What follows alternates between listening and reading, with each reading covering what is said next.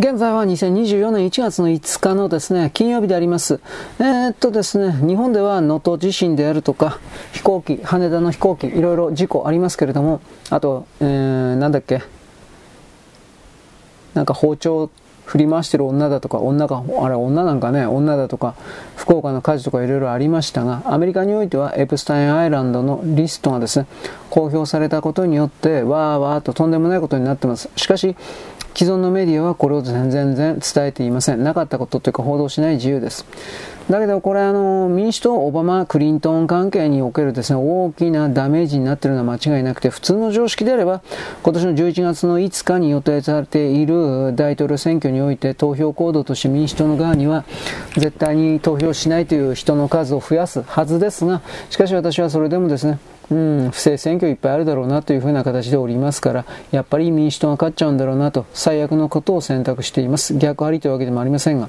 で、そうなった時にどうするのか、何が起きるのかです。もちろん今のままだったらどう考えたってトランプ大統領勝つんですけども、トランプ大統領が勝ってしまったら、えー、民主党というかオバマというかクリントンというかそういうものの悪事が次から次から、なんていうかな、表に出る。表に出るというよりも死刑になっちゃうんで、場合によっては効果反逆罪。そんなこといっぱいしてるので、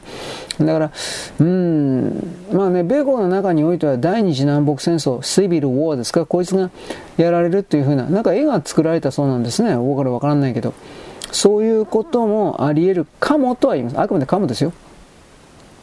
BLM の BLM 的な大騒動だとか、それぐらいは僕はまだイメージするけど、実際に戦争という形になると武器弾薬がないんで、そんな簡単に浮くかなあの、ウクライナにだいぶ送っちゃったんでね。だから、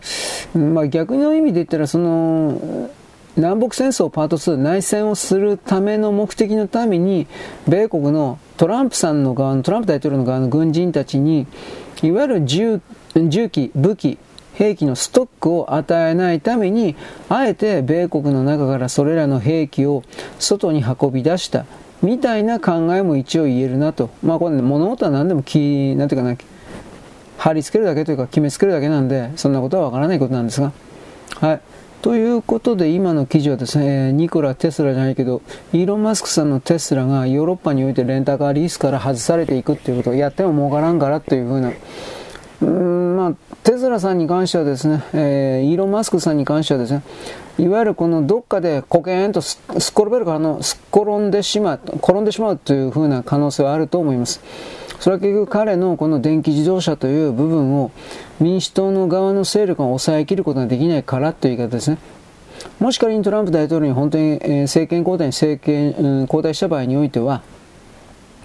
おそらくはそのテスラというものに対する優遇措置というものは大きく排除というかですね、捨てられていくんじゃないかなと思います。うん、まあテスラっていう車はね、あのー組み立てるのに工程数がものすごい作業工程数が少ないそうですが、だけどそれがゆえにですね、部品が大きく全部ユニット単位みたいな形になっていて、